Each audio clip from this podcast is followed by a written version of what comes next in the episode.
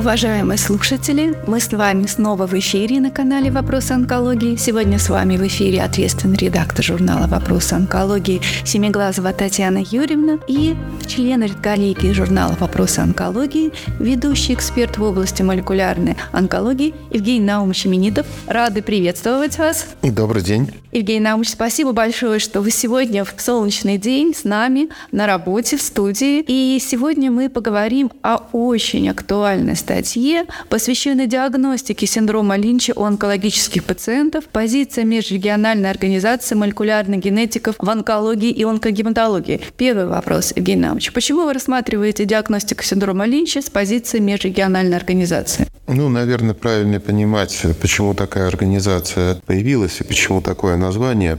Ну, на самом деле не секрет, что каждое профессиональное сообщество себя выделяет в отдельную группу, как раз онкологи, потому что все-таки разные вещи. Онколог, хирург и просто хирург, по крайней мере, онкологи всегда подчеркивают свою уникальность. То же самое, если мы брать лекарственную терапию, то есть понятие э, лекарственная терапия в онкологии, не в онкологии. Я прекрасно понимаю, что когда мы говорим хоть от какой какой-то специализации, то бесконечное количество может быть этих профессиональных сообществ. Соответственно, когда мы говорим про молекулярную диагностику в онкологии, то действительно на сегодняшний день сложно сказать, что это за специальность по отношению к другим. Ну, допустим, я всегда э, очень э, негативно реагирую, когда на полном серьезе считаю, что вот эта молекулярная диагностика – это продолжение морфологии, но это чушь несусветная, потому что, во-первых, для молекулярной диагностики другая подготовка нужна. Это либо ординатура по лабораторной генетике, либо аспирантура по молекулярной биологии, по молекулярной генетике. Но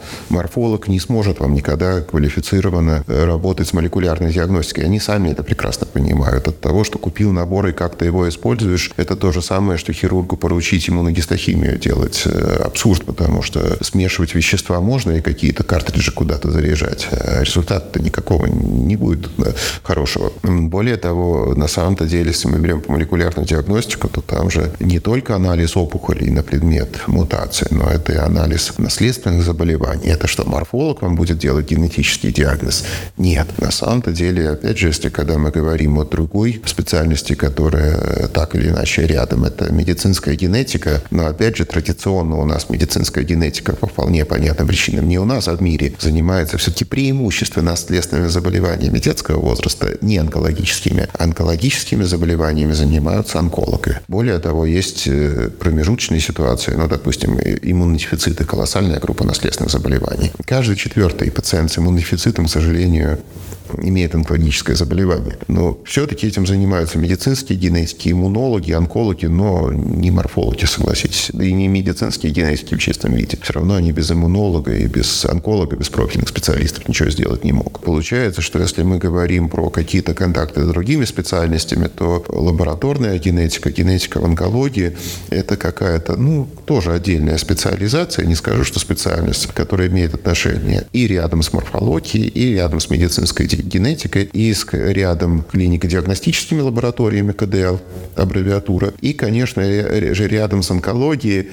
Все вот эти с акцентом на лекарственную терапию. На сегодняшний день контакты между специалистов по молекулярной диагностике и онкологами на 90% состоят с контактами тех, кто назначает лекарственную терапию. Остальные специальности меньше представлены. Чуточку хирургии, совсем тут нет радиологов, специалистов по радиотерапии. Теперь дальше мудренные названия. У нас есть, опять же, какие-то правила, что мы называем э, обществом, ассоциацией и так далее, а там есть требования количества участников. Так вот, получается, у нас на всю страну потребность вот этих специалистов, которые занимаются молекулярной диагностикой онкологии, ну, от силы несколько десятков человек, правильно все организовано. Соответственно, сложно это называть каким-то большим э, обществом, ассоциацией, по крайней мере, пока регистрировались, были такие комментарии. Ну, отсюда вот название межрегиональной организации, потому что, чтобы иметь статус всероссийской, по существу это так и есть. Надо быть представленным во всех регионах, а нет необходимости каждому региону иметь свою молекулярную диагностику. Это централизованные технологии, их выполняют в референс-центрах, а не в каждом лечебном учреждении. Ну, отсюда такое, в общем, на мой взгляд, неуклюжее название, которое соответствует правилам. Теперь, соответственно, синдром Линча. Это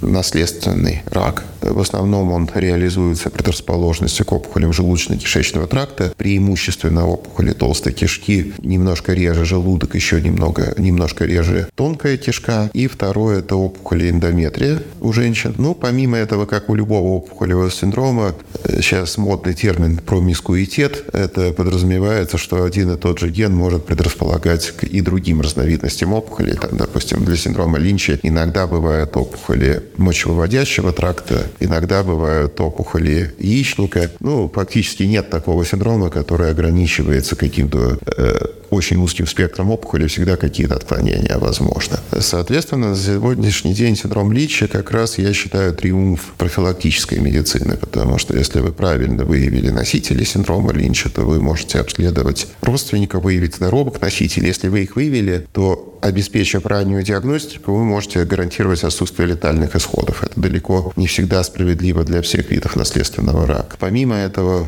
вряд ли бы все эти знания имели бы такое распространение, если бы не микросателлитная нестабильность, особый э, вид накопления мутаций в опухоли, когда приобретают иммуногенность. Как только появились лекарственные препараты, о микросателлитной нестабильности стали говорить намного больше, и заодно о синдроме Линча. Ну и опять же, вот у нас предыдущий -то фрагмент был к вопросу о взаимозаменяемости лекарственных препаратов. Зарегистрировано у нас пембролизумаб и ниволумаб для лечения опухоли с микросателлитной нестабильностью. Я готов голову дать на отсечение, что и другие препараты, включая пролголимаб, будут обладать не меньшим эффектом, потому что это препараты одного класса, и я никак не могу себе представить ситуацию, когда, допустим, пембролизумаб или ниволумаб эффективны, а пролголимаб нет. Поэтому здесь появились достаточно большие возможности для лекарственного лечения подобных пациентов. Ну, если брать, вот почему мы выступаем с этими статьями, которые, спасибо журналу, носят характер передовой статьи, ну, вообще неплохо, честно говоря, иметь какое-то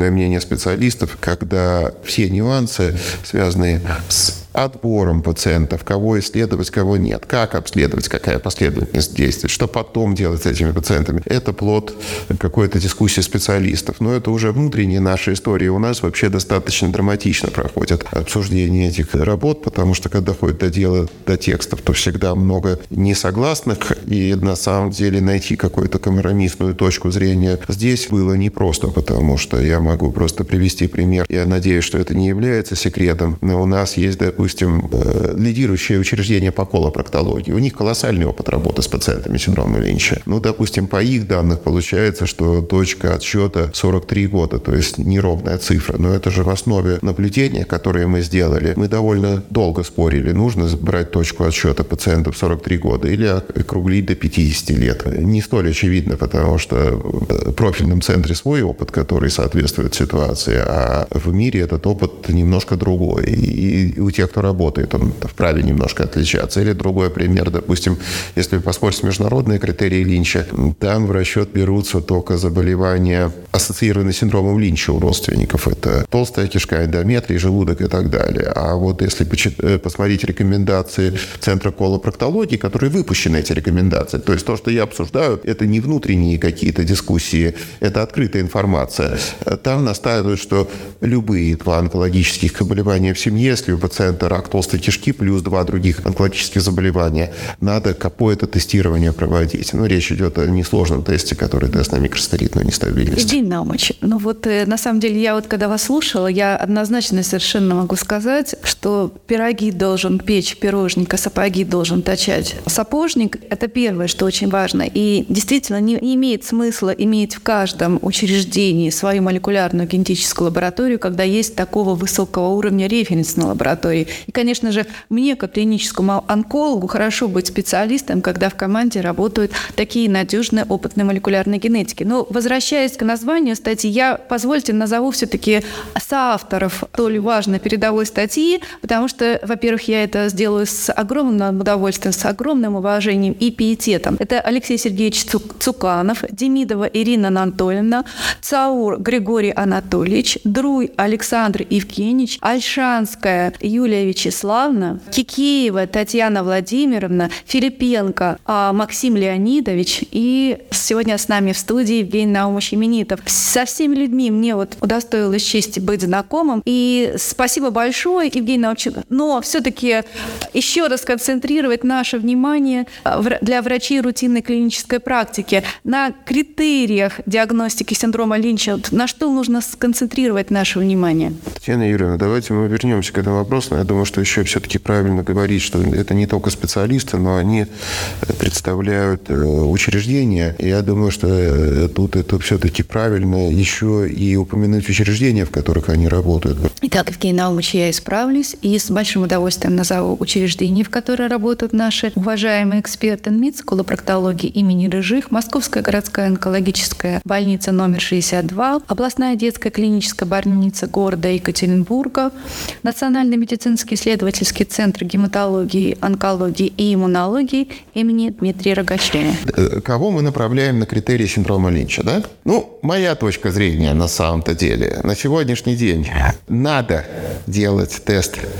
на микросателлитную нестабильность всем пациентам с раком толстой кишки и всем пациентам с раком эндометрия, ну, это просто должно входить в стандартное обследование. И, допустим, если к нам на диагностику попадает э, пациент с раком толстой кишки, то мы всегда пять позиций делаем, никого не спрашивая. К раз все мутации, Н раз все мутации, Б рак все мутации, HER2 активация, амплификация и экспрессия и микростелитная нестабильность. То есть у нас нет вообще вопроса, что вот что-то мы делаем, что-то нет. И, по крайней мере, те пациенты, которых у нас обследуются, это всегда так. Ну и в какой-то степени это тоже относится к э, раку эндометрия, в меньшей степени к там, не столь это стандарт, стандартизовано сейчас для рака желудка. А дальше, если мы говорим о дальнейшем обследовании, либо это молодой возраст, все пациенты моложе 50 лет, это подозрение на наследственное заболевание. Надо понимать, что здесь есть э, определенные определенные риски, потому что сейчас большие исследования появились, которые показывают, что все-таки многие пациенты с синдромом Линча первый раз болеют не до 50 лет, а после. Соответственно, э, вот эта возрастная отсечка ее развитых странах не то чтобы критикуют, но сомневаются, насколько она информативно. Сложный вопрос, потому что все упирается в бюджет диагностики. Следующий момент. Если у нас не одна опухоль, а две, я бы склонен считать, что любые опухоли. Вот там, где у нас одна опухоль толстой кишки, есть любая другая, то надо ставить вопросы о диагностике. Но особенно, если мы говорим о линч-ассоциированных опухолях. Это желудочный, кишечный тракт, рак желудка, рак эндометрия, яичник, мочевыводящая система. Ну, то есть это все вот так. Третий момент. Семейный анамнез, опять же, тут надо понимать семейный онкологический анамнез. В мировых рекомендациях подразумевается в первую очередь, что речь идет о пациентах, у которых в семье опухоли с именно ассоциированные синдромом Линча. Это толстая кишка, желудок, эндометрий, ну, в какой-то степени там яичники, надпочечники, мочеводящая система. Там этот спектр на самом деле можно обсуждать, по крайней мере, э, что не вызывает сомнений, это желудочно-кишечный тракт, толстая кишка, желудок, эндометрий, остальное все более. Еще есть на самом деле в рекомендациях позиция, что если морфология опухоли толстой кишки необычная, когда мы говорим, там, допустим, есть понятие мутанозная карцинома, есть понятие медулярная карцинома, есть понятие лимфоцитарная инфильтрация, то есть признак иммуногенности опухоли тоже это мотивация для того, чтобы делать подобное тестирование. Ну вот я что могу четко сказать, морфологические критерии точно не работают. Я ни разу не припомню за всю свою профессиональную деятельность, чтобы кто-то мне сказал, ой, а может быть это синдром Линча, потому что э, вот такое морфологическое видение. Но на самом деле вот эти критерии отбора, это все, на мой взгляд, анахронизм, потому что мы сначала делаем тест на микростелитную нестабильность в качестве скрининга, а уже потом смотрим, если какие-то дополнительные критерии есть, решаем вопрос, э, делать тест на микросателлитную нестабильность или нет. Э, ну, опять же, у меня на самом деле достаточно интересный опыт. Мы за два года протестировали 8 тысяч больных с раком толстой кишки. И всегда, когда микросателлитная нестабильность и возраст до 50 лет, разумеется, нам врачи то, что присылают, там нет сведений о семейном анамнезе, мы знаем только возраст. Мы всегда приглашаем прислать кровь на диагностику синдрома Линча. Вы знаете, дай бог, процентов 10 на это реагируют. То есть получается, что все-таки онкологи, они работают с теми, кто уже заболел, и вот эти проблемы семейного обследования их в меньшей степени волнуют. То есть это к тому, что нам есть над чем работать, потому что это очень плохо, что такие случаи пропускаются. С здоровый носитель их же может предотвратить летальный исход от рака. Это уже само по себе неплохо.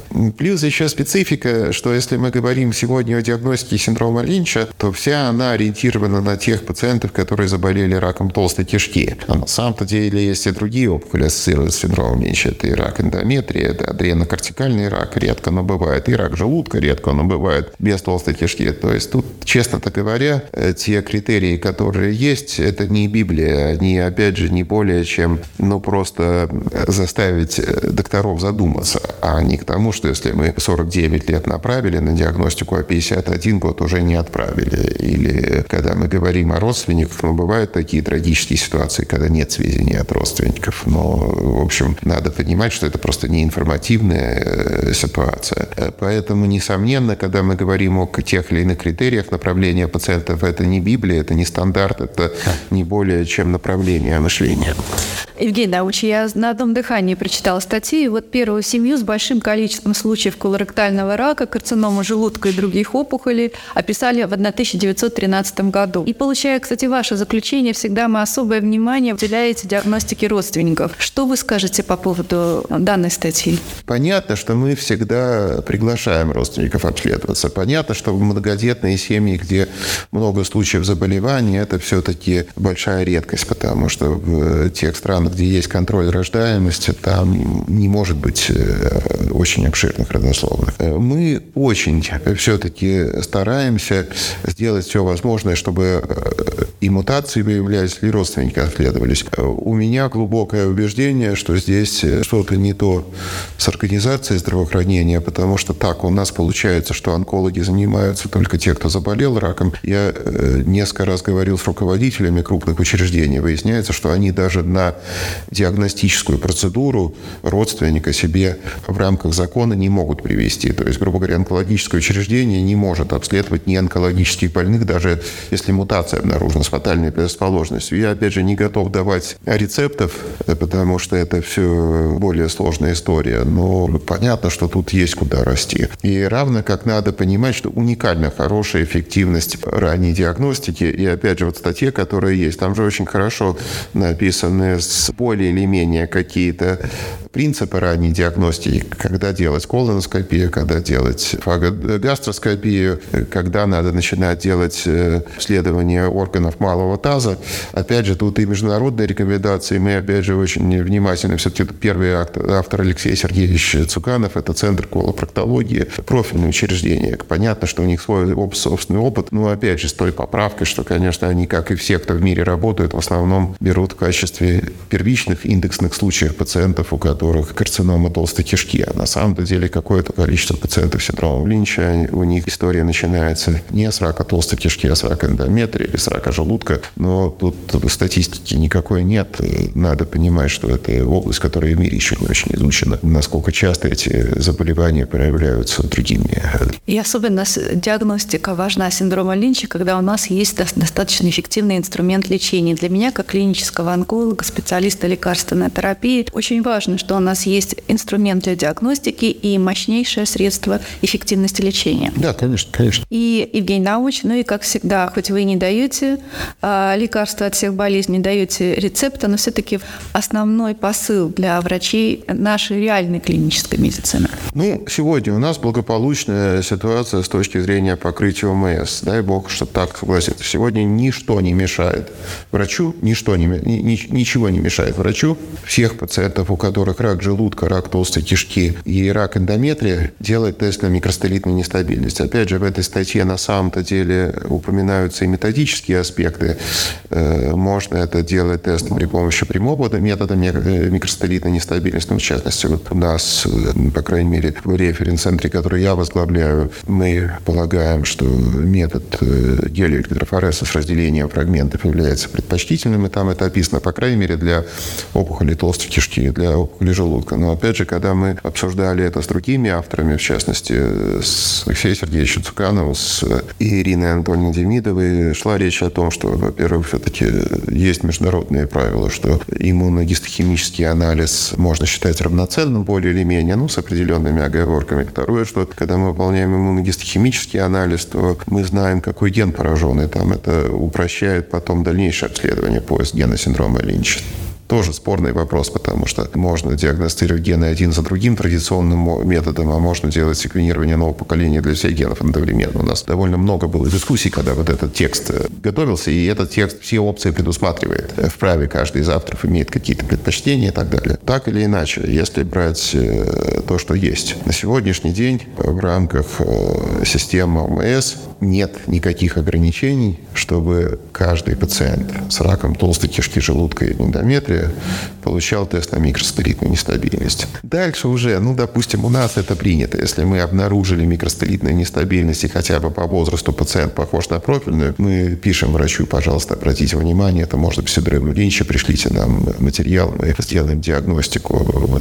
Да, конечно, там это может быть не так все просто, потому что надо принимать внимание не только рост э, э, Э, следственный анамнез, но и все остальное. Врач должен в этом как-то ориентироваться, с этим жить. Но это все не так сложно. Ну, я думаю, что на ближайшие 2-3 года, наверное, вот эта задача, чтобы, во-первых, все пациенты с опухолями хотя бы желудочно-кишечного тракта получали соответствующее тестирование, чтобы это тестирование имело продолжение. А дальше уже будут нюансы, потому что, допустим, опять же, это все обсуждается и в этой работе, и в следующей, что э, тоже тестирование явления, которое называется микростелитной нестабильностью или синоним дефект э, репарации неспаренных оснований ДНК, там есть методические трудности, метастические нюансы в зависимости от органа. Ну, это все уже мелочи. Глубоко уважаемый Евгений Наумович, мы благодарим вас. И от себя лично, как ответственный редактор журнала «Вопрос онкологии», хочу отметить научную практическую значимость статьи, высокое качество статьи, безусловно, ее информативность и емкость представленной информации. И, конечно же, эта статья будет обладать